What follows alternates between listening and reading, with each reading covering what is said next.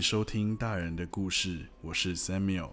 今天要分享的是《追风筝的孩子》第十章，希望你享受接下来的时光。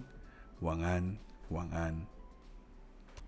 一九八一年三月，一个年轻的女子坐在我们对面，她穿着一件橄榄绿的衣服，一条黑色披肩紧裹着脸，抵挡夜晚的寒意。每回卡车猛然一颠簸，或驶过一个坑洞，她就祈祷一句。她的奉真主之名，随着卡车的一震一颠达到顶峰。她丈夫，一个粗壮的男人，穿着宽松的裤子，头裹天蓝头巾，一手抱着婴儿，一手捻着念珠。他的嘴唇蠕动着无声的祈祷。车里还有其他人，总共有十二个人，包括爸爸和我。我们坐着，行李箱夹在腿间。和陌生人一起挤在这辆覆盖着防水布棚的老旧俄制卡车上，我的内脏翻搅。从我们凌晨两点离开克布尔时就已开始。爸爸从没这么说，但我知道他认为晕车是我软弱的又一明证。有好几次，我的胃绞痛难忍，不禁呻吟时，从他难为情的脸上，我就看得出来。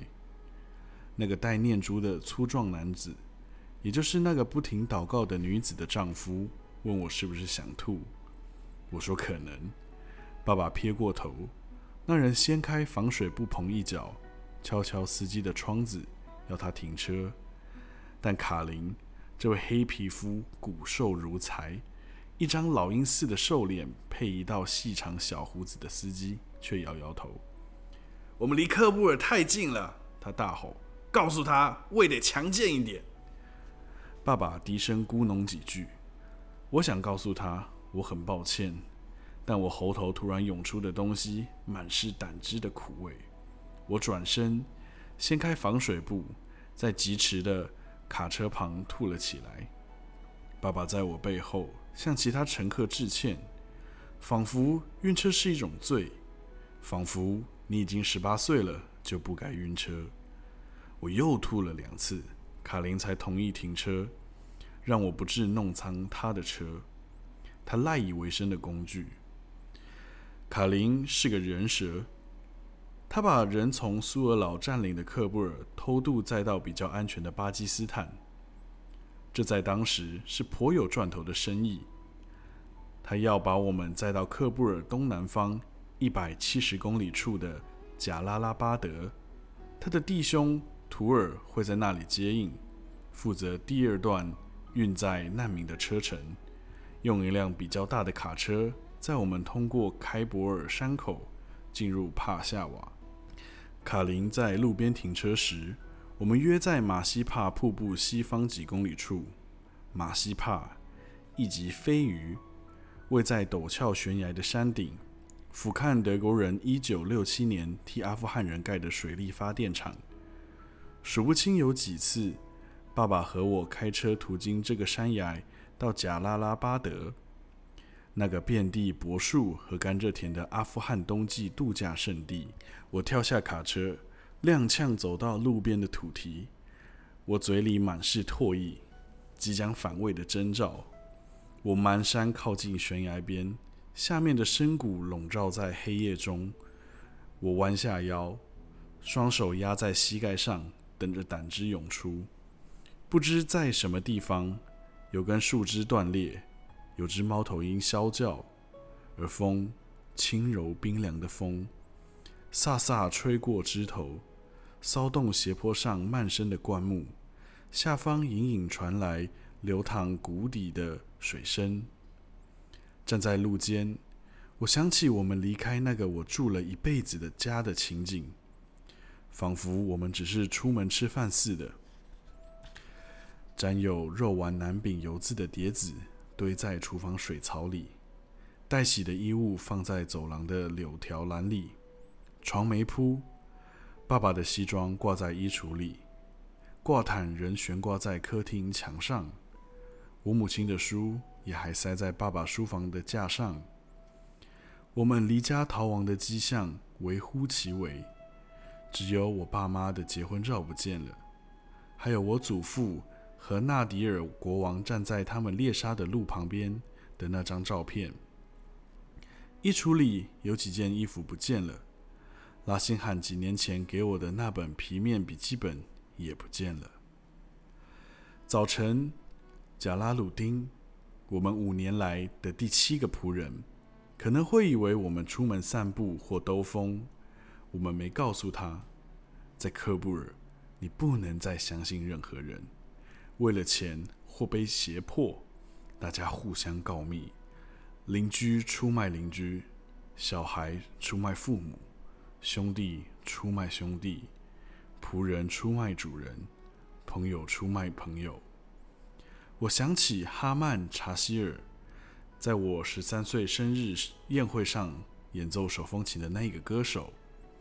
他和几个朋友一起开车兜风，后来有人在路边发现他的尸体，后脑上挨了一枪。那些共产党员随处可见，他们把克布尔一分为二，告密的和没告密的。最棘手的是，没有人知道谁属于哪一边。对良质西装的裁缝不经意说几句话，就可能把你送进泼雷恰克西的黑牢里；对屠夫抱怨宵禁，你就等着被囚禁，瞪着俄制自动步枪的枪口吧。即使是在没有外人的家里，在晚餐桌上，大家还是要谨言慎行。学校教室里也有共党同志的身影，他们教孩童监视父母，注意听哪些事向谁告发。三更半夜，我站在这路边干嘛？我应该躺在床上盖着毯子，身边摆一本翻得破旧的书。这一定是场梦，一定是。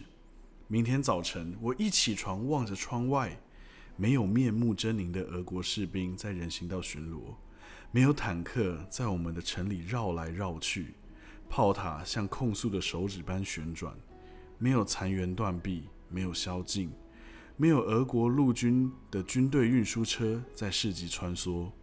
此时，在我背后，我听见爸爸和卡琳抽着烟，讨论到达贾拉拉巴德。后的安排，卡琳向爸爸保证，他兄弟有辆品质一流、超棒的大卡车，而到了帕夏瓦的车程稀松平常，他闭着眼睛都能把你们载到那里去。卡琳说：“我听到他对爸爸说，他和他兄弟是怎么跟检查哨的俄国和阿富汗士兵搞熟的，又是怎么达成彼此互利的安排。”这不是一场梦，宛如暗示一般，一架米格机突然在我们头顶呼啸。卡琳丢下香烟，从腰间掏出一把手枪，他用枪指着天空，大声叫嚣，咒骂米格机。我很想知道哈山在哪里。接着，无可避免的，我在杂草堆旁吐了。我的呕吐和呻吟淹没在米格机震耳欲聋的怒吼声中。二十分钟之后，我们在马西帕的检查哨停车。我们的司机没熄火，跳下车和走近前来的声音打招呼。脚步踏过碎石路，交谈的声音简短而近微。一阵闪光，有人用俄文说“谢谢”。又一阵闪光，有人在笑。一阵尖锐骇人的声音让我惊跳起来。爸爸的手按住我的大腿。笑着的人开始唱起歌来，唱的是一首古老的阿富汗婚礼歌曲，荒腔走板，带着浓厚的俄罗斯口音。慢慢走，我心爱的月亮，慢慢走。靴子在柏油路上踢踏响。有人掀起盖在卡车后面的防水布，三张脸探进来，一个是卡琳，另外两个是阿兵哥。一个阿富汗人和一个咧嘴笑的俄国人，一张像牛头犬的脸，嘴角叼着香烟。在他们背后，一轮古白色的月亮挂在天空。卡琳和那个阿富汗士兵用普什图语交谈，我听懂一些有关图尔和他的衰运。那个俄国兵把脸探进卡车后面，他哼着婚礼歌谣，手指在车子后挡板上咚咚敲着。即使是在细微的月光下，我还是看得见他查看一个又一个乘客的炯炯目光。虽然夜里很凉，他的额头还淌了下汗水。他的目光停住在那个裹着黑色披肩的女人身上。他用俄语对卡琳说了几句话，目光仍然盯着她。卡琳简短地用俄语回答，而那个俄国兵的态度变得更傲慢的又说了一句话。阿富汗士兵也开口说话，低声解释，但俄国兵大声咆哮，让那两个人胆战心惊。我感觉到。爸爸紧紧挨近我，卡琳清清喉咙，低下头，说：“那个阿兵哥要和卡车后面的女士独处半小时。”那个年轻女子用披肩盖住脸，哭了起来。抱在她丈夫膝上的婴儿也哭了。丈夫的脸变得像天上的月亮一样苍白。他要卡琳求士兵大人发发慈悲。或许他也有姐妹或母亲，也或许他有妻子。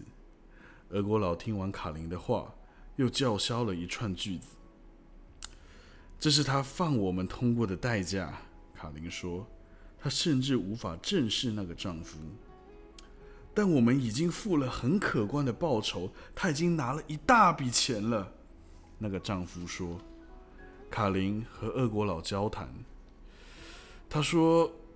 他说：“他每笔钱还得缴税。”这时，爸爸站起来，这次换我压住他的大腿，但爸爸挣脱我的手，挪动他的腿。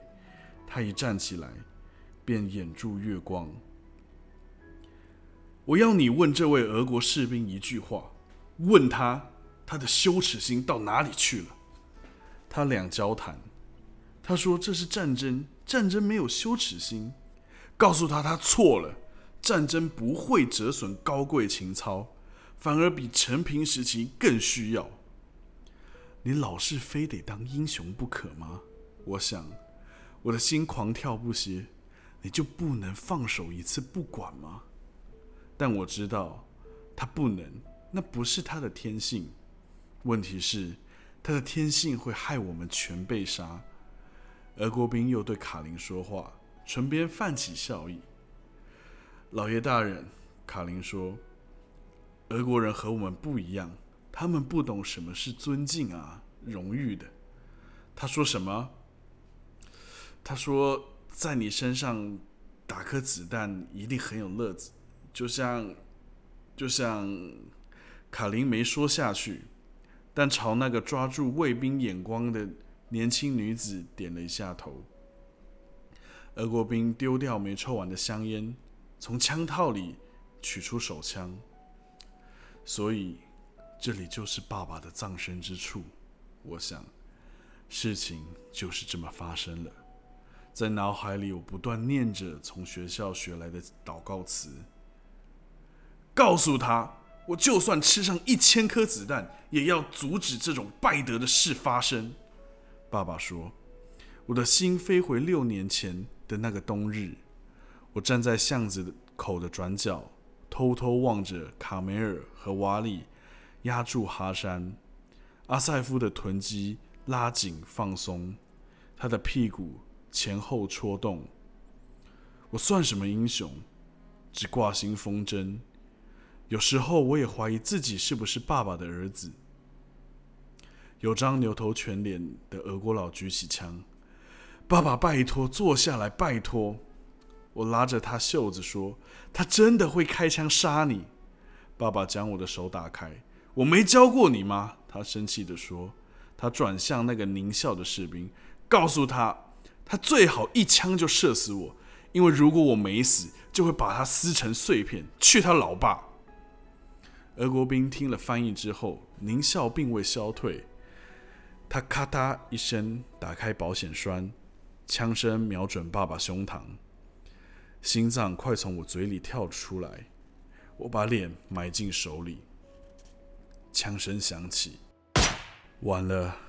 我十八岁，孤独一人，在这世界上无依无靠，爸爸死了，现在我得埋了他。我该把他埋在哪里呢？之后我又该去哪里呢？但等我一睁开眼睛，这些在我脑中盘旋不休的念头突然停止了，因为我看见爸爸仍然站着，我看见第二个俄国军人与其他人在一起，他向上举的枪口冒着烟。原本打算射杀爸爸的那个士兵已放下武器，拖着脚走开。我从来没像此刻一样那么想哭又想笑。第二个俄国军人身材魁梧，一头灰发，用一口破法尔西语对我们说话。他为他同志的行为道歉。俄国配他们来战斗，他说，但他们都还只是孩子。他们一来到这里，就从毒品那里找乐趣。他狠狠瞥了那个年轻士兵一眼，像父亲愤恨行为不端的儿子一样。这个也染上毒瘾，我想阻止他。他挥手要我们离开。一会儿之后，我们又上路了。我听见一阵笑声和第一个士兵的声音，唱着古老的婚礼歌谣，荒腔走板。我们静静坐在车上，过了大约十五分钟，那名年轻女子的丈夫站起来，做了一件我以前看过许多人在爸爸面前做的过的事。他亲吻爸爸的手。图尔的衰运，在马西帕的时候，我不是从他们谈话的片段里听到这句话吗？约莫在日出前一个小时，我们抵达贾拉拉巴德。卡林很快地把我们从卡车带进位于两条泥土路交叉口的平房。路边是一整排单调的平房、洋槐树和没开门的店铺。拖着行李快步走进屋的时候，我竖起衣领抵挡寒意。不知为何，我竟记得闻到萝卜的味道。等把我们全带进光线幽微。家徒四壁的客厅以后，卡琳就锁上前门，拉上用来代替窗帘的破布，然后他叹了一口气，告诉我们坏消息：他的兄弟图尔不能载我们到帕夏瓦了，好像是卡车引擎上个星期坏了，图尔还在等零件。上个星期，有人大叫：“如果你早就知道，干嘛还把我们带来这里？”我的眼角瞥见一阵骚动，接着有个模糊的东西冲过房间。我接着看见的是卡琳摔到墙上，穿着凉鞋的脚离地两尺摆荡着，掐住他脖子的是爸爸的双手。我告诉你们为什么，爸爸愤然说：“因为他要赚这趟车钱，他只关心这个。”卡琳发出喉咙梗塞的声音，嘴角流出唾沫。放他下来，大人，你会杀了他。有个乘客说：“我就是打算这么做。”爸爸说：“房间的其他人不知道的是，爸爸并不是在开玩笑。”卡琳涨红了脸，双腿踢直。爸爸还是掐住他的脖子，直到那个引起俄国兵兴趣的年轻母亲求他放手。爸爸终于松手，卡琳瘫在地上。翻滚喘息，屋里一片沉寂。不到两个小时之前，爸爸为了捍卫一个他根本不认识的女人的荣誉，宁愿挨子弹；而现在，他几乎掐死一个男人。如果不是同一个女人开口请求，他很可能就欣然下手了。隔壁有碰碰的声音，不，不是隔壁。是底下，那是什么声音？有人问。其他人，卡琳气喘吁吁的说：“在地下室。”他们等多久了？爸爸竖立在卡琳面前问。两个星期。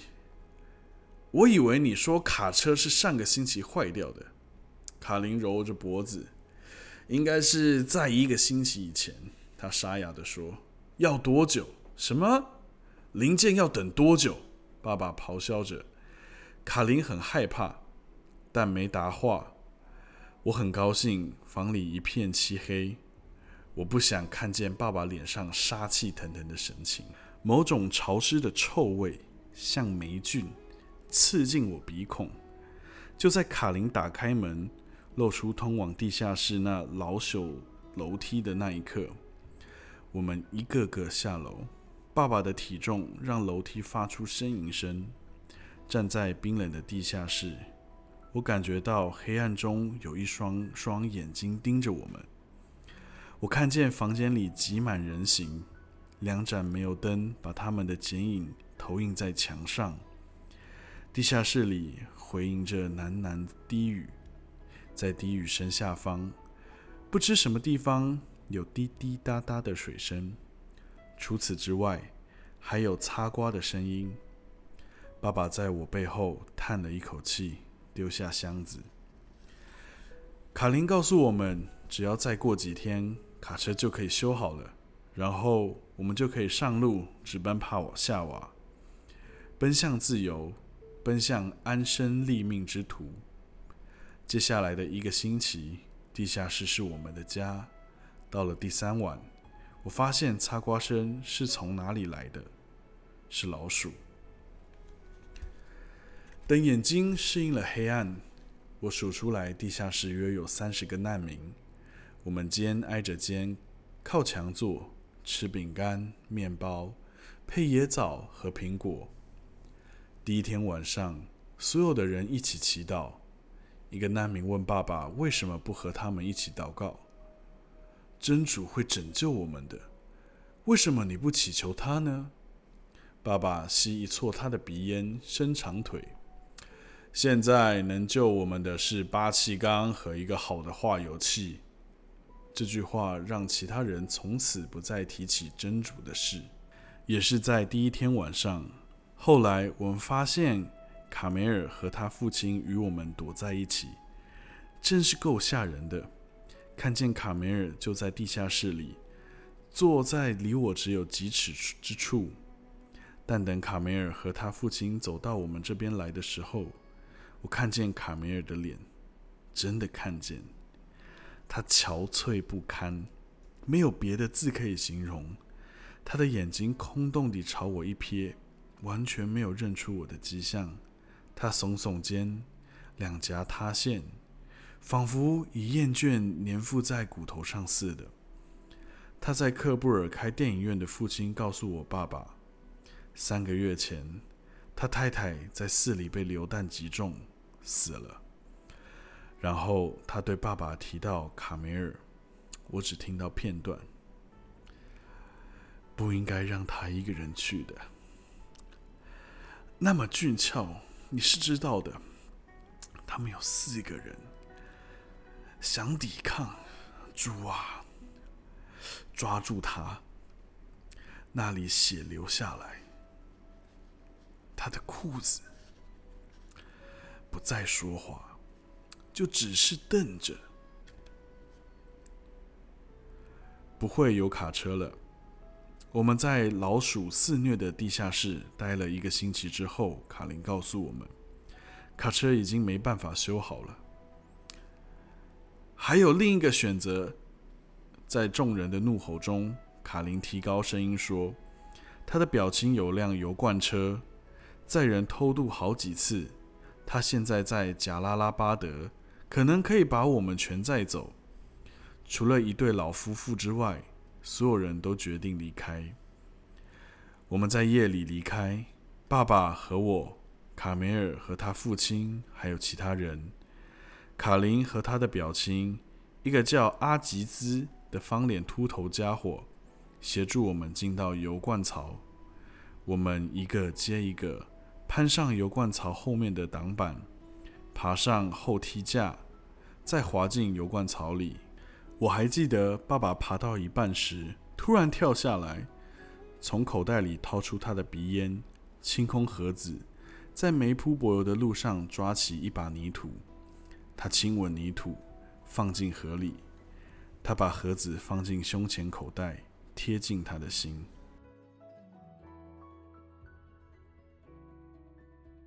金黄。你张开你的嘴巴，张得大大的，下巴咔啦咔啦响。你命令你的肺吸进空气，现在你需要空气，现在就需要。但你肺里的通气道不理你，通气道一个个塌陷、紧闭、压缩。突然之间，你透过一根吸管呼吸，你的嘴闭着，唇皱缩着。